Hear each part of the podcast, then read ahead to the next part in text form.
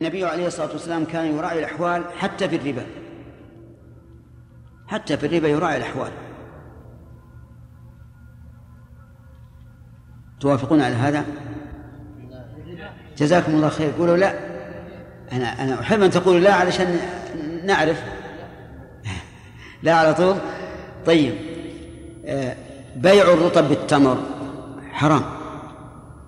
فإن النبي صلى الله عليه وسلم سئل عن بيع الرطب بالتمر فقال أينقص إذا جف؟ قالوا نعم. قال فلا إذن. ما يجوز. لكن رخص في العرايا رخص في العرايا مراعاة لأحوال الناس. إيش العرايا العرايا أن يكون رجل فقير. رجل فقير عنده تمر من العام القادم من العام من العام الماضي. تمر.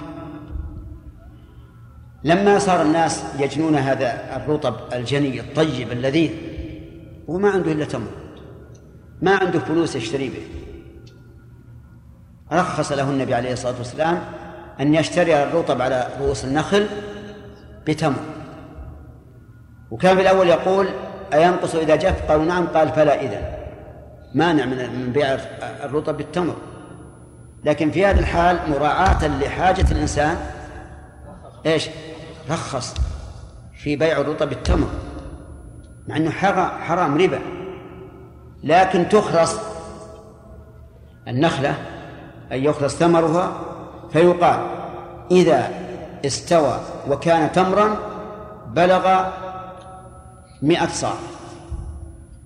يعطى من التمر كم؟ مئة صاع. أي بقدر الرطب إذا إذا جاء.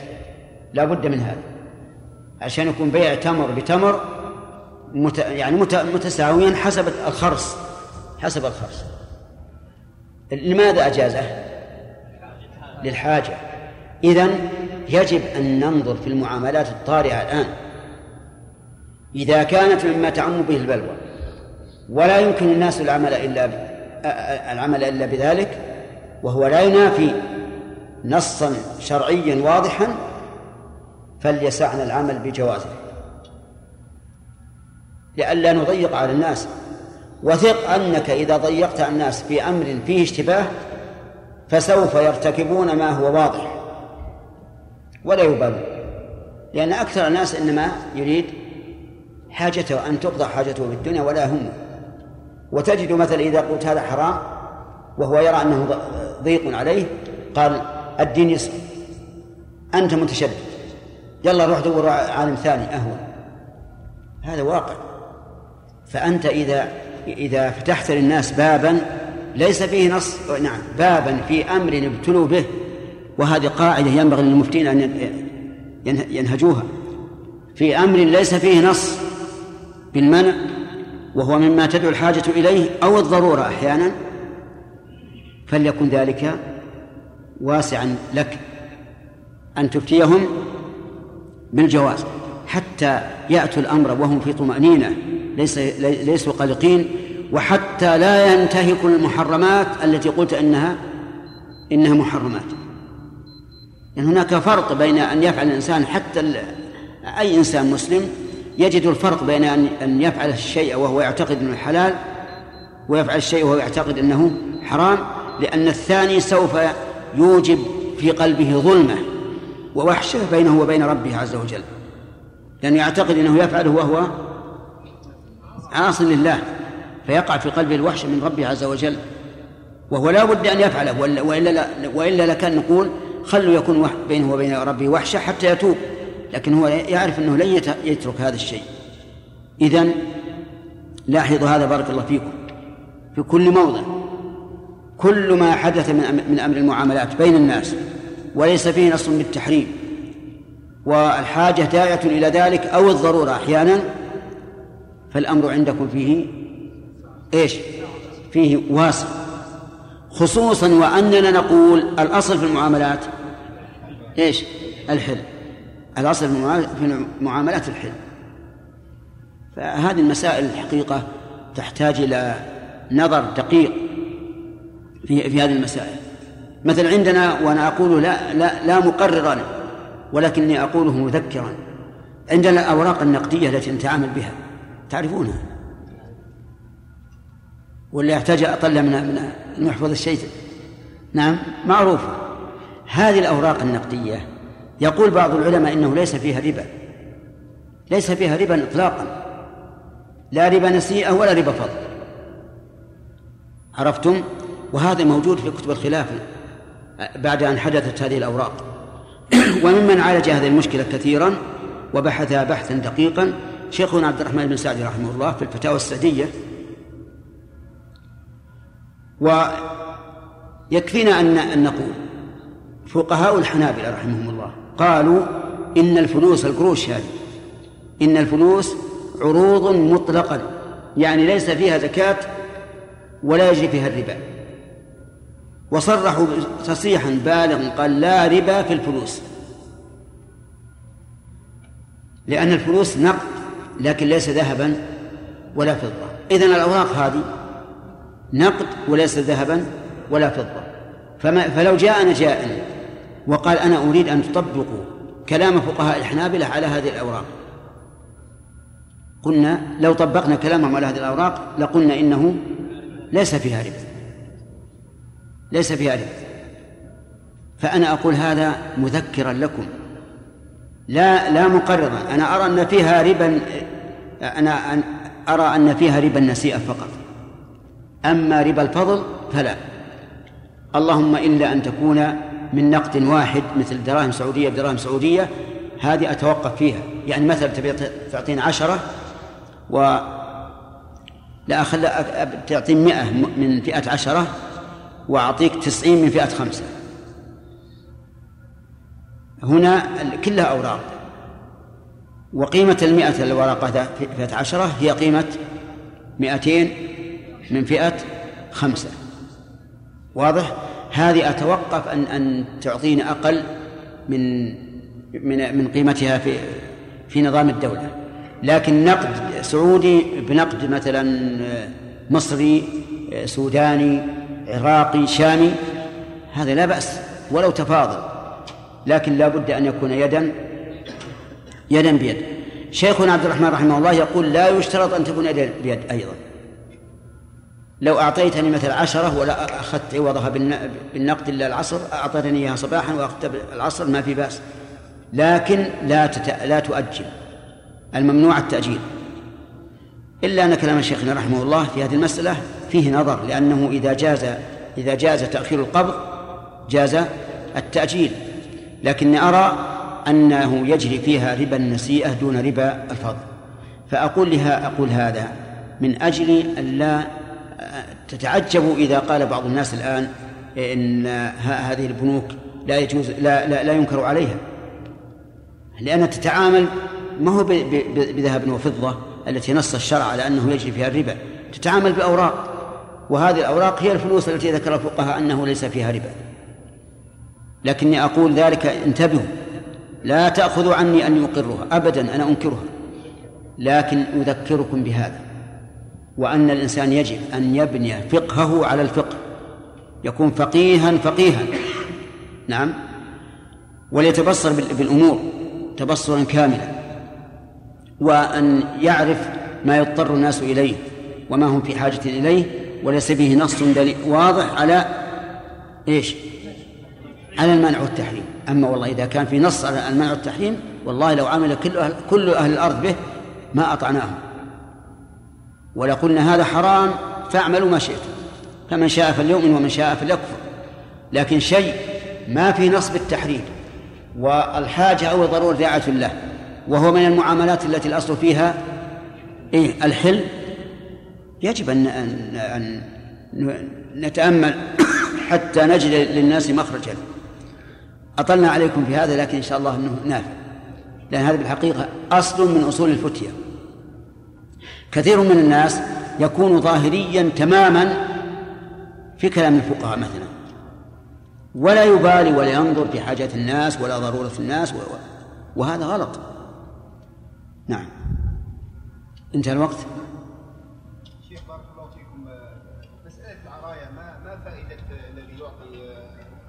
صاحب النخل هل هي قربة محضة أم له فائدة دنيوية؟ نعم يعني صاحب النخل أي الحامل له على ذلك الإحسان إلى أخيه. الإحسان إلى أخيه هذه واحدة. وقد يكون هو محتاجا إلى تمر. قد يكون صاحب النخل محتاج إلى تمر. عنده عمال مثلا. إذا أتاهم بإنان هذا هذه ساعته وهم عمال أكلوه جميعا لأنه رطب جني. وإذا أتاهم بنصفه تمرا؟ كفاهم ولا لا؟ كفاهم. فقد يكون محتاجا إلى التمر. نعم.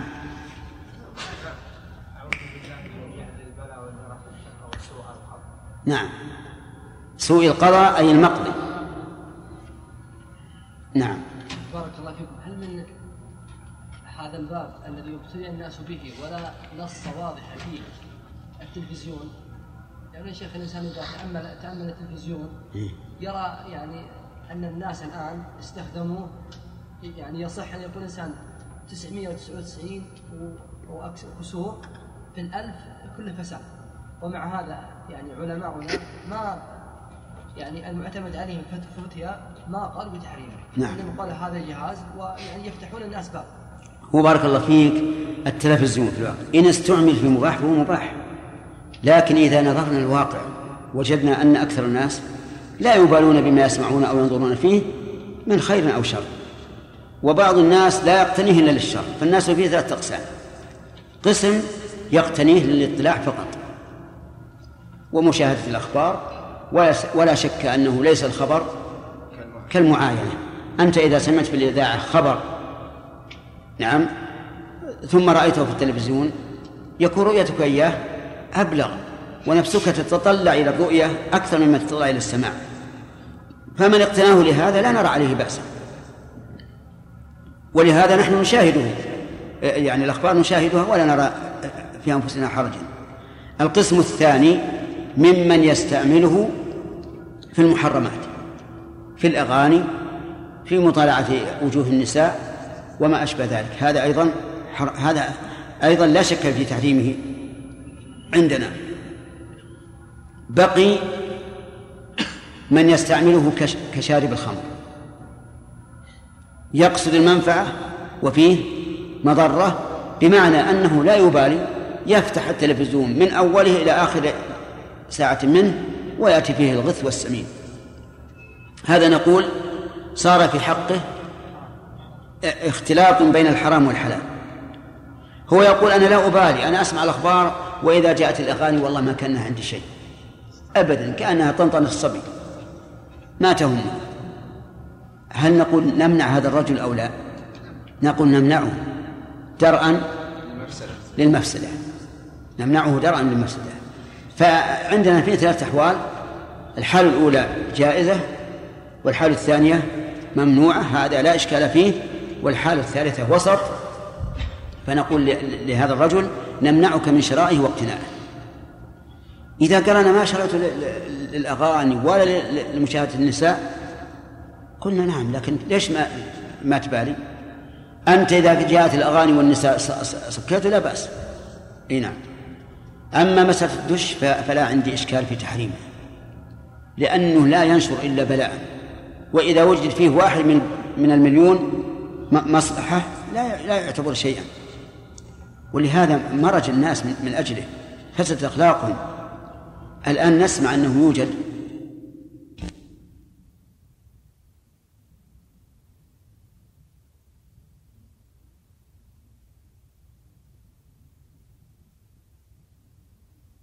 ولا يمكن أن تحكم على الإنسان إلا بظاهره. الرسول عليه الصلاة والسلام قال لأسامة بن زيد وقد قتل المشرك الذي أدركه حين قال لا إله إلا الله. قال له النبي عليه الصلاة والسلام أقتلته بعد أن قال لا إله إلا الله؟ ما يمكن يا أخي مسألة القلوب النيات هذه أبعدها عنك. إلا إذا وجدت قرينة ظاهرة تدل على ذلك بحيث تحرف نصوص الكتاب والسنة. لما ظهرت الاشتراكية فيما مضى قبل ثلاثين سنة وأربعين سنة وقامت بعض الدول العربية بتشجيع الاشتراكية والاشتراكية من الدين. قال علماء السلطة نعم أو علماء الدولة وصاروا يحرفون كلام الله وكلام الرسول عن مواضعه إرضاء للحكام. ويقولون الاشتراكية من الإسلام. وقد قال الشوقي والاشتراكيون أنت إمامهم. نعم فجعلوا نص شاعر الله أعلم بحاله كنص الكتاب والسنة. وكذبوا على الرسول عليه الصلاة والسلام في أنه إمام الاشتراكيين. بدأوا يحرفون الكلمة عن مواضعه. قالوا إن الله تعالى يقول وقوله الحق ضرب لكم مثلا من أنفسكم هل لكم مما ملكت أيمانكم من شركاء فيما رزقناكم؟ فأنتم فيه سواء أنتم وما ملكت أيمانكم فيما رزقناكم سواء. فإذا جعل الله الاشتراكية مع السيد مع عبده فكيف عاد بالحر مع الحر؟ نعم. من باب أولى من باب أولى. وقالوا إن النبي عليه الصلاة والسلام قال الناس شركاء في ثلاث الماء والكلى والنار. وقال من كان له فضل الأرض فليمنح أخاه أو ليزرعها وأشباه ذلك. هؤلاء نعرف أن نيتهم ما هي سليمة. لكن رجل يقول في شيء فيه احتمال ثم نقول نيته سليمة هذه صعبة صعبة جدا. ولو أن اتهمنا الناس بنياتهم حسب ما يظهر لنا هذا لكان فيه صعوبة. ولكان هذا من شأن المنافقين.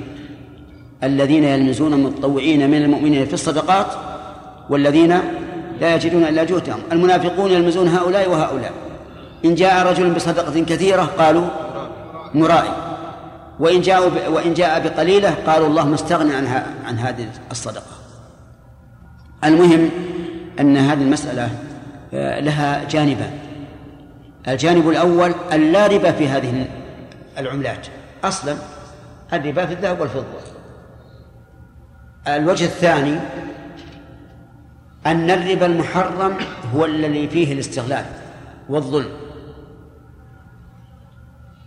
لقول الله تعالى إن تبتم فلكم رؤوس أموالكم لا تظلمون ولا تظلمون. وإذا كان مبنى الربا أي مبنى تحريم الربا على الظلم فالربا الاستثماري ليس فيه ظلم في مصلحة. العامل يأخذ الربا من البنك يستفيد يشتري حراثة يشتري سيارة حراثة يزرع عليها ويستفيد آه، سيارة يكد عليها ويستفيد. نعم هذا ما في ظلم. البنك مستفيد ولا لا؟ مستفيد يا جماعة. وش فائدته؟ نعم الزيادة الربوية.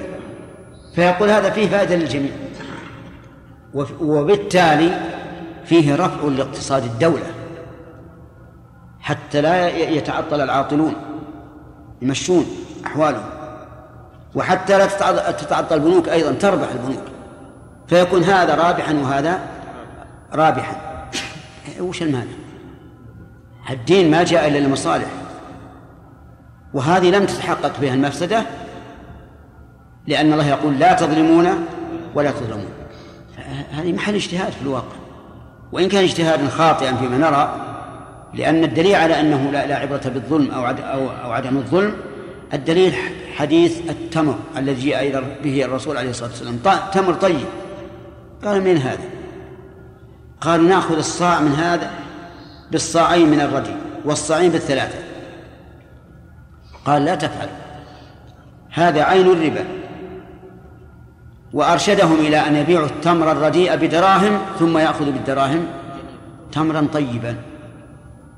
فدل ذلك على أن الربا محرم سواء كان فيه ظلم أم لم يكن لأن مثل هذا العقد تمر طيب بتمر ردي مع التفاوت في القدر فيه ظلم ولا لا؟ أعوذ بالله فيه ظلم شيخ سعد انتبه. ما في ظلم لا ظاهر ولا باطن. أنا عندي تمر طيب الصعب عشرة ريالات. أنت عمر عندك تمر ردي الصعب خمسة ريالات. كم يقابل الصاع اللي عندي؟ يقابل صاعين أنا أعطيتك صاعا وأخذت صاعين أعطيتك صاعا لأنك تريد أن تأكل أنت وأهلك وأخذت صاعين بعطيه الإبل والبقر. فأنا استفدت من الكمية وأنت استفدت من الكيفية. ما فيه ظلم. ومع ذلك منعه الرسول عليه الصلاة والسلام. طيب. ها هذه بعود طيبة يا جماعة. نعم. طيبة. أفيد منكم من الفرائض. هناك قد تكون هناك قرائن يعني تكاد يكاد الإنسان بها. ها؟ قد تكون هناك قرائن على نية هذا والله شوف يا أخي أنا أقول مسألة القرائن قد تكون مبنية على هوى. أحيانا الإنسان آه، كما قال الشاعر وصدق فيما قال وعين الرضا عن كل عيب كليلة كما أن عين السخط بالمساوية الواقع أن الإنسان قد يحمل آه، قد آه، تقوى عنده القراء عنده القرائن بسبب ما- ما في قلبه. ولسنا ببعيدين عن قراءة رسالة الشوكاني رحمه الله. في, في الذين يأتون إلى إلى السلاطين من من العلماء حيث أنكر من ينكرون على هؤلاء وقال هؤلاء يأتون إلى السلاطين لمصلحة عظيمة نعم لمصلحة عظيمة وذكر مثالا عجيبا لعلكم تذكرون في قصة الرجل الذي آه الذي حبس إنسانا ليقتله فأتاه العالم فيما بينه وبينه تذكرون هذه القضية؟ أي من يذكرها؟ طيب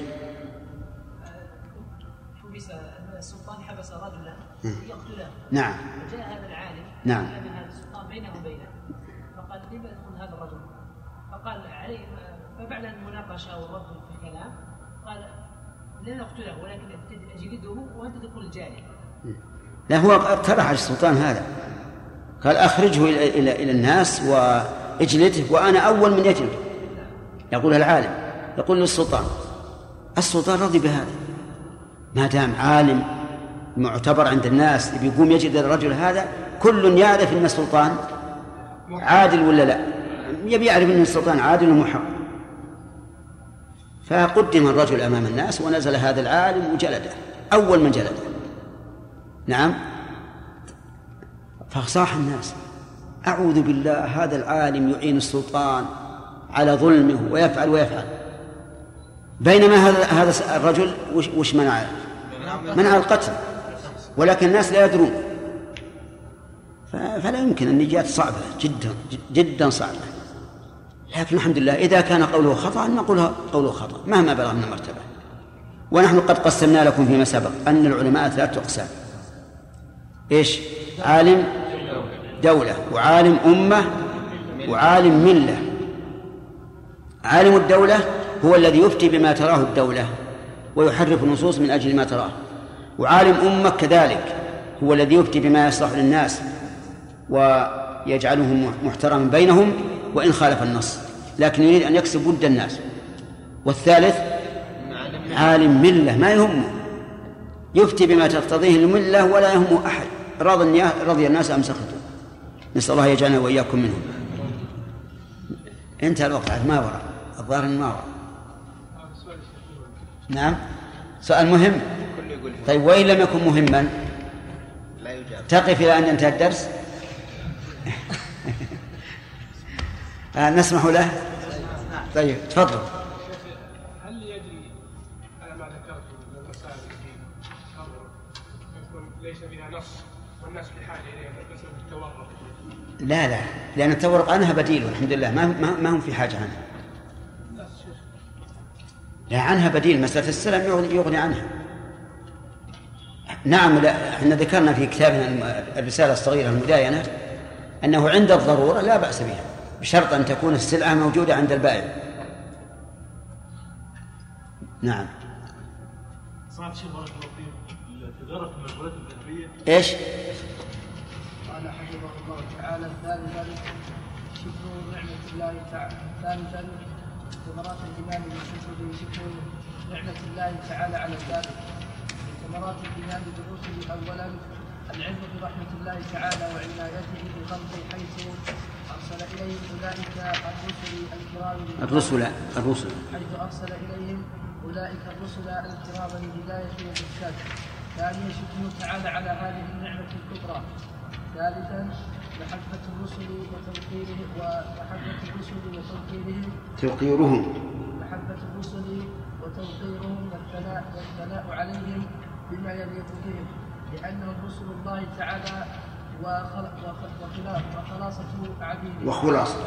وخلاصة عبيده قاموا لله بعبادته وتبليغ رسالته والنصح لعباده والصبر على أذاه ومن ثمرات الإيمان باليوم الآخر أولا الحرص على طاعة الله تعالى رغبة في ثواب ذلك اليوم والبعد والبعد والبعد عن معصيته خوفا من عقاب ذلك اليوم.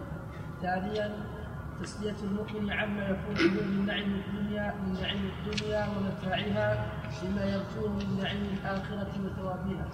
بسم الله الرحمن الرحيم. الحمد لله رب العالمين وصلى الله وسلم على نبينا محمد وعلى آله وأصحابه ومن تبعهم بإحسان إلى يوم الدين. من ثمرات الإيمان بالكتب سامح.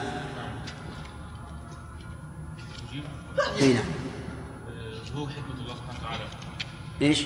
ظهور حكمة الله سبحانه وتعالى فيما شرعه للناس مما يناسب حالهم في كل زمان. نعم. طيب في كل زمان ومكان بما يناسب. رحمة الله سبحانه ظهور رحمة الله بإرسال الكتب على الناس. إيه؟ ولو شاء لتركهم ضلالا وما أرسلهم كتاب كتابا يهتدون به. أحسنت. الرحمة والحكمة أيضا. طيب. هل القرآن العظيم ناسخ لما سبق من الكتب؟ ناسخ. الدليل؟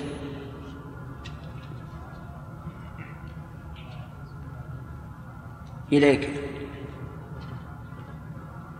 ها؟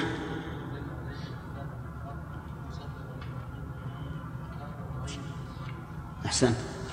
مصدقا لما بين يديه من الكتاب ومهيمنا عليه. ما معنى قوله مصدقا لما بين يديه من الكتاب؟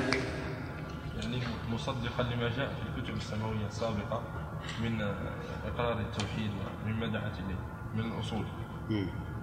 هذه واحد. معنى آخر؟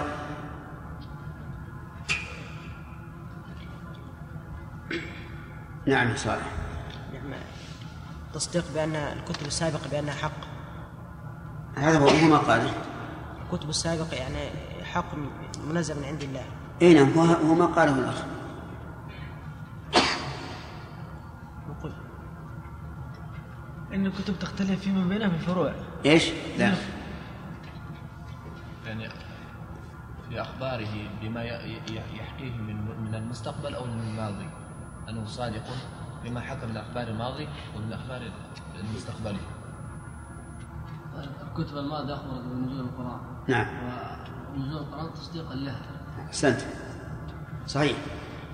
لأن الكتب السابقة أخبرت بنزول القرآن فجاء القرآن فنزل القرآن تصديقا لها. نعم. مما اشتهر عند الناس الذين يريدون أن يحوروا النظم الشرعية إلى النظم البالية الوضعية اشتهر عندهم قول إن الدين الإسلامي صالح لكل زمان ومكان. ما فما تقول؟ ما تقول في هذا؟ يعني الذين يريدون أن أن يحولوا الشريعة الإسلامية إلى النظم الوضعية يقولون إن الدين الإسلامي صالح لكل زمان ومكان. ها ليس على حسب اخوانه انما اذا طبق نفس كتاب الله سبحانه وتعالى في الصوفي نفس الشريعة الإسلامية؟ على الواقع لا الواقع عليه يعني معناه نرد عليهم بماذا؟ إذا قالوا الدين الإسلامي صالح لكل زمان ومكان نعم مصالح في زمان ومكان. بمعنى أنه إذا طبق في أي زمان ومكان فإنه يصلح وتصلح بالأمة. أما على زعمهم فيكون معنى الدين الإسلامي خاضع لكل زمان ومكان. وهذا غير مسلم. طيب.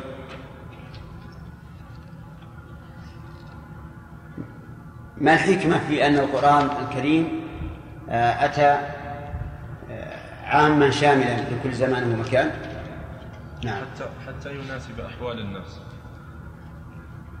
يا. لأنه لا كتاب بعده. إيش؟ لأنه لا كتاب بعده. لأنه لا كتاب بعده. فصار صالحا لكل زمان ومكان. الكتب السابقة كتب مؤقتة ومحدودة أيضا. كان النبي يبعث إلى قوم خاصة وبعث الرسول صلى الله عليه وسلم إلى الناس عامة فلهذا كانت غير شاملة ولا صالحة لكل زمان ومكان. ثالثا أي من ثمرات الإيمان بالكتب شكر نعمة الله على ذلك. هذا مبتدأ درس اليوم. يعني من ثمرات الإيمان بالكتب أن تشكر الله عز وجل على هذه الكتب التي أرسلها التي أنزلها على الرسل. إذ لولاها ما عرف الناس كيف يعبدون الله على الوجه الذي يرضاه. لكن الله تعالى من نعمته ورحمته أنزل هذه الكتب فإذا علمت ذلك أوجب لك شكر نعمة الله على هذه على هذا على هذه الكتب. وليعلم أن الشكر يتعلق باللسان والجوارح والقلب. الشكر يتعلق باللسان والجوارح والقلب ولا يكون إلا في مقابلة نعمة. والحمد يختص باللسان ويكون في مقابلة نعمة وغيرها. نعم الحمد باللسان والقلب ويكون في مقابلة النعمة وغيرها. فكل فبين كل فبين كل واحد منهما عموم وخصوص من وجه. الشكر يتعلق بالقلب بحيث يؤمن الإنسان أن هذه النعمة فضل محض من الله عز وجل ليس له بها كسب وأن الله تعالى هو المستحق للشكر عليه. أما اللسان فعبر الله عنه بقوله وأما بنعمة ربك فحدث. وأما الجوارح فأن تقوم بطاعة الله عز وجل. قال الله تعالى يا أيها الرسل كلوا من الطيبات واعملوا صالحا. وقال تعالى يا أيها الذين آمنوا كلوا من طيبات ما رزقناكم واشكروا لله. فجعل الشكر في مقابلة إيش؟ العمل الصالح. فدل هذا على أن العمل الصالح شكر. ولهذا قال النبي صلى الله عليه وسلم إن الله أمر المؤمنين بما أمر به المرسلين. هذه ثلاث متعلقات. ولهذا قال الشاعر أفادتكم النعماء مني ثلاثة يدي ولساني والضمير المحجبة. أفادتكم النعماء مني ثلاثة يدي ولساني والضمير المحجبة القلب. ومعنى أفادتكم هذه الثلاثة أنكم ملكتموني في مشاعري ومقالي وفعالي. الحمد يكون باللسان والقلب ولكنه لا يكون في مقابل نعمة وفي مقابل كمال المحمود. فنحن نحمد الله عز وجل لكمال نعمته علينا ولكمال أوصافه سبحانه وتعالى التي يستحق عليه الحمد. فصار هو أضيق من الشكر باعتبار إيش؟ متعلقة. وأعم من الشكر باعتبار سببه. الشكر سببه النعمة والحمد سببه النعمة وكمال المحمود. ومن ثمرات الإيمان بالرسل أولا العلم برحمة الله عز وجل وعنايته بخلقه حيث أرسل إليهم أولئك الرسل الرسل الكرام للهداية والإرشاد. نعم نحن إذا آمنا بالرسل أوجب لنا ذلك أن نعلم رحمة الله بالخلق. لأنه لولا الرسل ما اهتدينا. ولولا الله ما اهتدى الرسل. ولهذا كان النبي صلى الله عليه وسلم يقول اللهم لولا أنت إيش؟ ما اهتدينا ولا تصدقنا ولا صلينا. فالرسل هم الهداة الأدلاء على الخير. ولولا أنهم أرسلوا ما عرفنا كيف نعبد الله. يعني لو سلمنا بأننا نعرف الله معرفة إجمالية وأن كل مخلوق يعرف أنه لا بد له من خالق عقلا فإننا لا نستطيع أن نعبد هذا الخالق. من يستطيع أن يعرف يتوضأ؟ أو يصلي أو يزكي أو يصوم أو يحج؟ ما حد لا أحد يستطيع. إلا بهداية الله تعالى على أيدي الرسل. ومنها أيضا أن نعلم عناية الله بالخلق حيث لم يتركهم سدى بل أرسل الرسل وبين الطرق وحذر من المخالفة ورغب في الموافقة وهذا كله يدل على عناية الله سبحانه وتعالى بهؤلاء الخلق. ثانيا شكره تعالى على هذه النعمة الكبرى. ما هي؟ إرسال الرسل. نعمة كبرى عظيمة. أبلغ من أي من أي نعمة في الدنيا؟ مهما مهما عظمت. أن الله أرسل هؤلاء الرسل. ونحن إذا اعتقدنا أنها نعمة وأنه يجب شكرها فإنا سوف نعتني بما جاءت به الرسل عليهم الصلاة والسلام علما وفهما وعملا. ولهذا قال تعالى كتاب أنزلناه إليكم مبارك. ليش؟ ليدبروا آياته هذا الفهم. وليتذكر أولو الألباب هذا العمل. فالقرآن ما نزل لمجرد التلاوة فقط نزل للتلاوة لبركته. فالحرف بعشر حسنات. لكن الأهم من ذلك هو تدبر الآيات وتفهمها. والثاني العمل بها ليدبروا آي...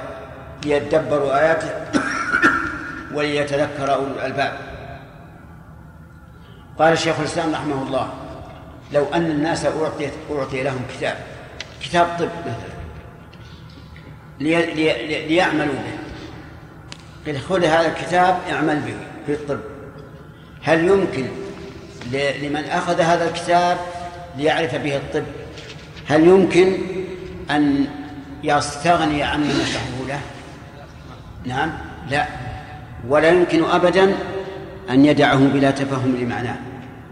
هذا وهو طب جسدي لأمر زائل. فكيف بطب القلوب الذي هو القرآن؟ إذن فلا بد أن نفهم معاني هذا القرآن لنعمل به. الثالثا محبة الرسل وتوقيرهم والثناء عليهم بما يليق بهم. هذا أيضا من ثمرات الإيمان بالرسل أن تحب الرسل.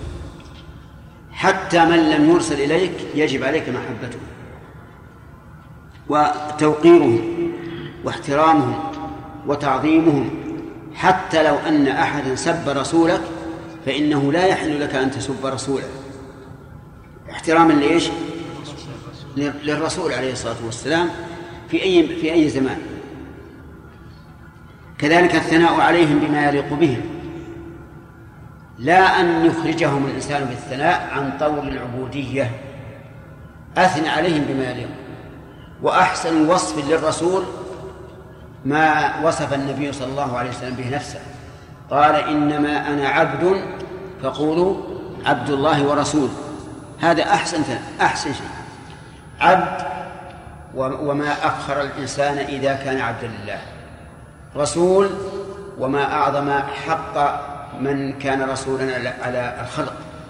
فحينئذ تعطيه حقه في جانب الله وحقه في جانب الخلق. هذا أحسن وصف للرسول. أما أن تثني عليهم بما ليس فيهم مثل من يقول إنك إن محمدا صلى الله عليه وسلم يعلم الغيب وأنه يدبر الكون. وكقول البوصيري في بردته المشهورة. يقول يخاطب الرسول عليه الصلاة والسلام يا أكرم الخلق ما لي من ألوذ به سواك عند حلول الحادث العامم الحادث العامم يعني الحادث العام كالزلازل والفيضانات وما أشبه ذلك. يقول ما لي من ألوذ به سواك. إذن الله لا شيء. إيش؟ لا يلوذ به. وهذا شرك أكبر بل بل أعظم من الشرك. هذا توحيد توحيد الرسول عليه الصلاة والسلام بالربوبية ونسيان الله تبارك وتعالى. يا أكرم الخلق ما لي من ألوذ به سواك عند حلول حادث عام إن لم تكن اخذا يوم المعاد يدي عفوا وإلا فقل يا زلة القدم. فمن فمن الذي يعاقب يوم المعاد على هذا هذا البيت؟ الرسول عليه الصلاة والسلام. يعني إن لم تكن عافيا عافيا عني فقل يا زلة القدم. فاذا آه، جعل الله تعالى في الدنيا وفي الآخرة لا نصيب له. ثم قال فإن من جودك الدنيا وضرتها ومن علومك علم اللوح والقلم من جودك. يعني وليس كل جودك بل من جودك الدنيا وضرتها وهي الآخرة ومن علومك علم اللوح والقلم. يعني بعض علومك اللي تعلم أكثر من هذا. قال بعض العلماء ماذا جعل لله بعد ذلك؟ إذا كانت الدنيا والآخرة للرسول أو من من من من جود الرسول فما بقي لله شيء.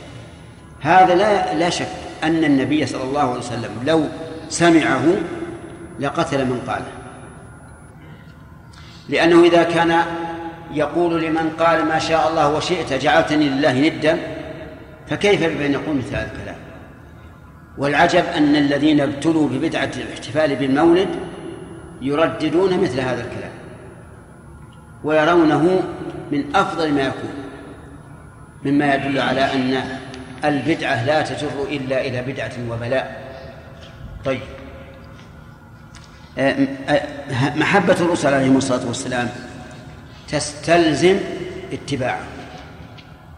محبة الرسل تستلزم اتباعهم ولا بد لأن كل حبيب ي... إيش؟ يرنو إلى حبيبه وينظر ما يف... ماذا يفعل. حتى إنه لا يقتدي به ليس بأعماله الاختيارية بل حتى بأعماله غير الاختيارية كما لو كان محجبا تجده يمشي محجبا وكما لو كان يتمايل في مشيته خلقة تجد هذا يتمايل في مشيته. فضلا عن الأعمال الاختيارية التي يفعلها فإن كل إنسان إذا صدقت محبته للشخص فسوف يكون هذا الشخص أسوته وقدوته. ويقول لأنهم رسل الله وخلاصة عبيده يعني نحبهم ونوقرهم بهذين السببين. أنهم رسل الله. استأمنهم الله تعالى على وحيه. وحكمهم في رقاب عباده. وهذا من أعظم الفخر لهم. أنهم كانوا أمناء حكماء. أنت معنا؟ ليش تلفت؟ جعلهم أمناء حكماء يعني يحكمون بين الناس وهم أمناء الله على وحيه. يقول خلاصة عبيده لا شك أن أعبد الناس لله هم الرسل. واقرأ في سيرة آخرهم وخاتمهم محمد صلى الله عليه وسلم يتبين لك أنه قد حقق العبودية تحقيقا تاما. ولقد وصف الله عبد محمدا عبد رسول الله بالعبودية في أعلى مقاماته. فقال في الدفاع عنه وإن كنتم في ريب مما نزلنا على عبدنا فأتوا بسورة من مثله مما نزلنا على عبدنا وقال حين امتن عليه بإنزال القرآن. قال تبارك الذي نزل الفرقان على عبده. وقال حين امتن عليه بالإسراء سبحان الذي أسرى بعبده ليلا من المسجد الحرام إلى المسجد الأقصى. وقال في مقام منته عليه بالمعراج فأوحى إلى عبده ما أوحى. والآيات في هذا كثيرة. وإذا كان محمد رسول الله صلى الله عليه وسلم من خلاصة العبيد فإننا لا نشك فإننا لا نشك في أنه يجب محبته لأنه يجب علينا أن نحب كل من كان محبا لله. وهذا هو الحب في الله الذي هو من أوثق عرى الإيمان. قاموا لله بعبادته. ولا شك في هذا أن الرسل أشد الناس قياما بعبادة الله. والثاني أيضا قاموا بتبليغ رسالته. بلغوها على حسب ما أمروا لم يبالوا بالتعذيب ولا بالإنكار ولا بالاستهزاء ولا بالسخرية بل بلغوا كما أمروا يا أيها الرسول بلغ ما أنزل إليك من ربك فإن لم تفعل فما بلغت رسالته.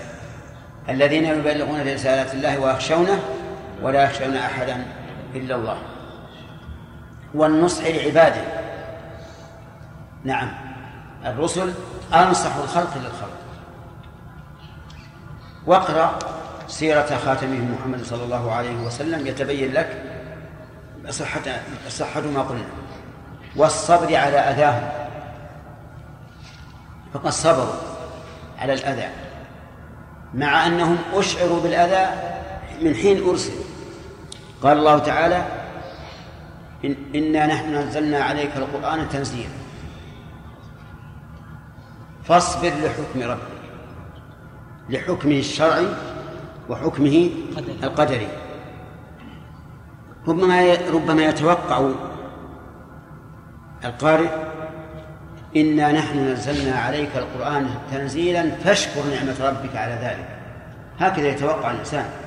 لكن قال فاصبر لحكم ربك ولا تطع منهم آثما أو كفورا إشارة إلى أنه سوف يناله من جراء هذا هذا التنزيل أذى وهذا هو الواقع. فلقد أوذي النبي صلى الله عليه وسلم أشد الإيذاء ولكنه صابر. قال الله تعالى ولقد كذبت رسل من قبلك فصبروا على ما كذبوا وأوذوا حتى أتاهم نصرنا وفي هذا إشارة والله أعلم أنه إذا حصل الإيذاء فإن النصر يعقبه ويصدقه الحديث.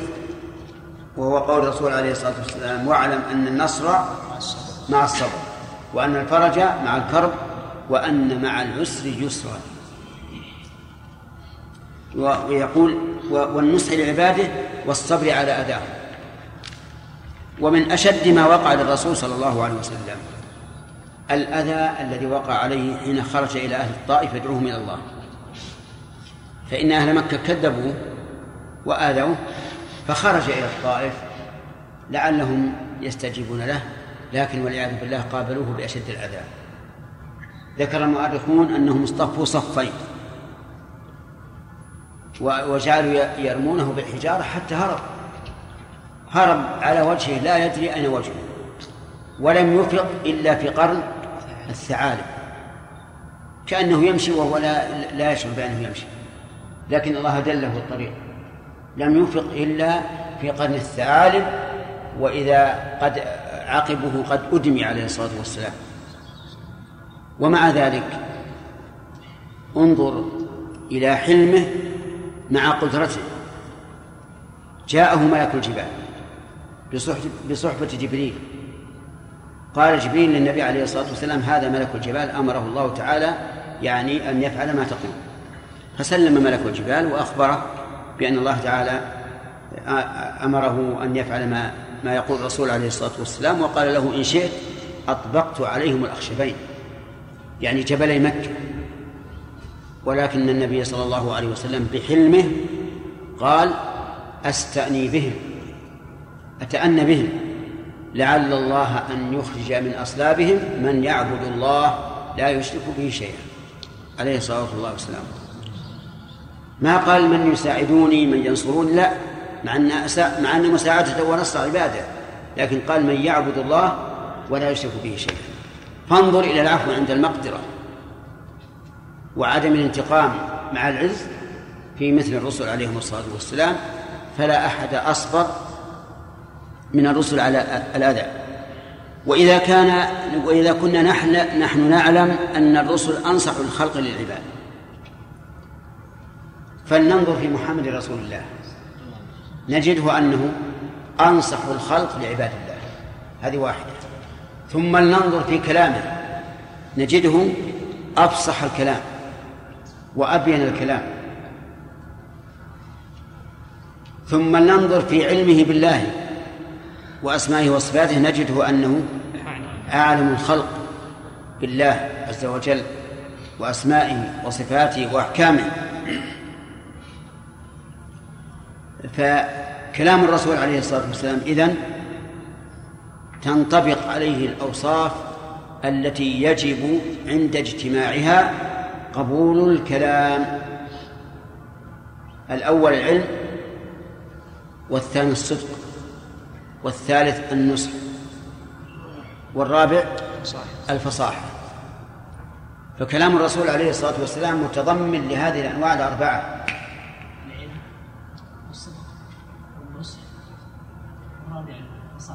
الفصاحة كل كلام اجتمعت فيه هذه الأوصاف الأربعة يجب أن نأخذه بظاهره وألا نميل عنه يمينا ولا شمالا. وهذا من أقوى الأدلة العقلية على وجوب قبول ما أخبر به النبي صلى الله عليه وسلم عن ربه بدون أي توقف. لأن لو سألنا هل الرسول عليه الصلاة والسلام حين أخبر بما أخبر به عن ربه هل هو جاهل؟ أجيبه. لا. هو بل هو أعلم الناس بالله عز وجل. هل هو كاذب؟ لا. هو أصدق البشر كلاما. هل هو غاش؟ لا. بل هو أنصح الأمة للأمة. الرابع هل كلامه مشتمل على العي والتعقيد وعدم الفهم؟ الجواب لا. كلامه أفصح الكلام وأبين الكلام وأحسن الكلام. بل إنه حظي عليه الصلاة والسلام بأن الله تعالى جمع له الكلم واختصر له الكلام اختصارا. حتى انه لا ياتي بالجمله اليسيره فتحمل المعاني العظيمه. وذلك من فضل الله تعالى عليه وعلى امته صلوات الله وسلامه عليه. الصبر أيضا هو لا شك انه اصبر الخلق. أصبر الخلق لأنه لأنه عليه الصلاة والسلام لحقه من الأذى ما, ما سمعتم بعضه. ومن أعجب ما لحق من الأذى وأشده إهانة أنه كان ذات يوم يصلي تحت الكعبة. وآمن مكان على وجه الأرض هو الكعبة والمسجد الحرام. يصلي كما يصلي سائر الناس. وكان حوله ملأ من قريش. فقال بعضهم لبعض أيكم يذهب إلى جزور آل فلان؟ وكان عندهم علم من أنها ذبحت فيأتي بسلاها وفرثها ودمها يضع على محمد وهو فانبعث أشقاه وأتى به ووضعه على ظهر النبي صلى الله عليه وسلم وهو ساجد. مع أنه لو جاء أعرابي بدوي من أقصى الجزيرة إلى مكة لم ينال لم تنله قريش بسوء وهذا منهم يعرفونه يعرفون صدقه وأمانته يفعلون به ما يفعلون عند بيت الله عز وجل. نسأل الله العافية. فبقي الرسول عليه الصلاة والسلام ساجدا وهؤلاء يقهقهون ويضحكون ويتمايلون بما فعلوا بمحمد رسول الله. حتى جاءت ابنته الصغيرة فاطمة رضي الله عنها فأزالت عنه السلام والفرث والدم. ثم قام وأنهى وأنهى صلاته وبعد السلام رفع يديه إلى إلى ربه عز وجل ودعا عليهم فما أفلت منهم واحد إلا قتل كل هؤلاء قتلوا في بدر وسحبوا في القليل يؤذي الناس نتنهم وأخزوا والعياذ بالله في الدنيا وسيخزون في الآخرة. فالمهم أن الرسل عليهم الصلاة والسلام صبروا صبرا عظيما على أذى قومهم. موسى عليه الصلاة والسلام آذاه قومه. وكانوا هم المختارين من العالم في ذلك الوقت. آذوه أذية. يسمعونه يسمعونه يخاطب الله عز وجل ويسمعون كلام الله ثم يقولون لن نؤمن لك حتى نرى الله جهرا. شوف أعوذ بالله. هؤلاء وهم, وهم المختارون من شعبه قال لن نؤمن لك حتى نرى الله جهرا. وكان من جملة أذيتهم.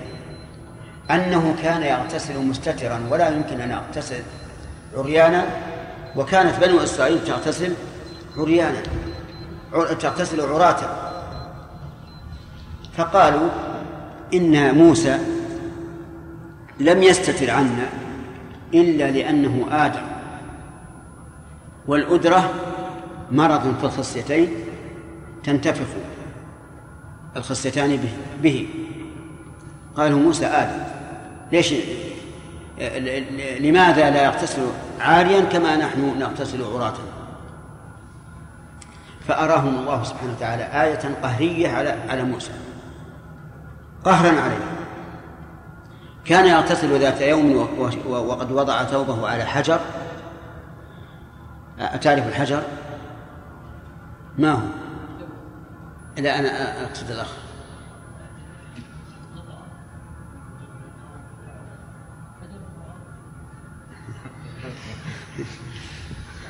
إيه.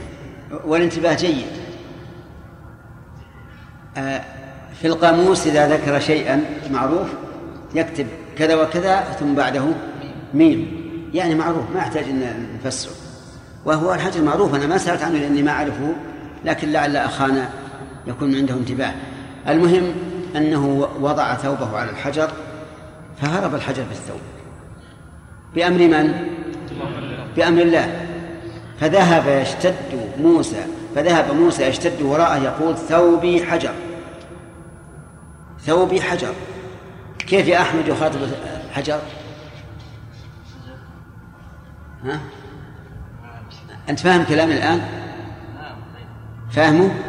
أن موسى وضع ثوبه على الحجر فهرب به الح- الحجر. فذهب موسى يشتد وراءه يقول ثوبي حجر.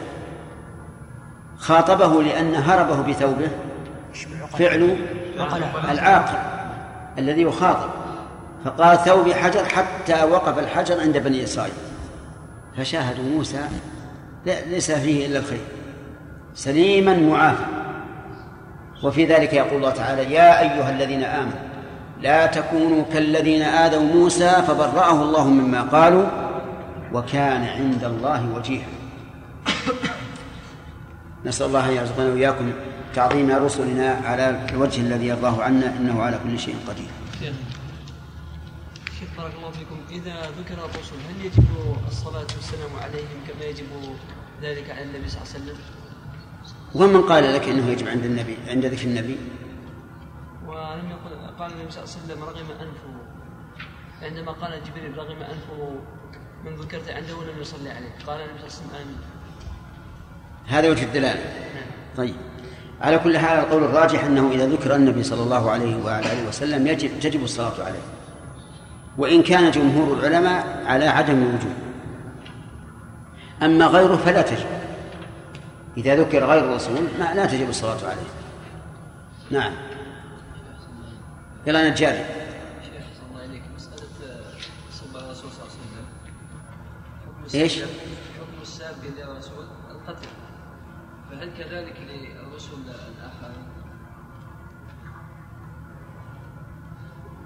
الظاهر انه إذا سبهم من حيث الرسالة قتل وفي غيرها لا يقتل. يعني لو أن أحد سب موسى مثلا أو عيسى أو ما أشبه ذلك فالظاهر أنه لا يقتل إلا إذا كان سبهم لأمر يتعلق بالرسالة. نعم. أحسن الله إليك. قلنا بأن البلايا والمصائب في مبحث القدر. البلايا والمصائب إذا ابتلي بها الإنسان وصبر عليها كانت تكفيرا له للخطايا ورفعا للأجر أشكل عليه هذا مع قول أهل بعد أهل العلم استدلالا بقوله تعالى وما أصابكم من سيئة فبما كسبت أيديكم. ما وما اصابهم من مصيبة. من مصيبة بما كسبت أيديكم ويعفو عن كثير. نعم. قالوا أن سبب إصابة العبد بالبلايا والمصائب ذنوبه فكيف نجمع؟ إيش؟ قالوا؟ أن سبب ما يصيب العبد من مصائب نعم. لا يكون عليه من ذنوب وتقصير وتفريط فكيف نجمع بين يعني هذا الأمر؟ ونقول المصائب إذا أصابت الإنسان فهي تكفير. تكفير وليس فيها ثواب فيها حط من الخطايا إذا صبر. فإذا احتسب الأجر صار فيها تكفير و- وأجر. يعني الأجر لا, لا, لا يكون إلا لمن احتسب الأجر عند الله. أما التكفير فهو بمجرد ما تصيبه المصيبة يكفر به عنه. وإصابته ب- بالمصيبة يعني من الله عز وجل.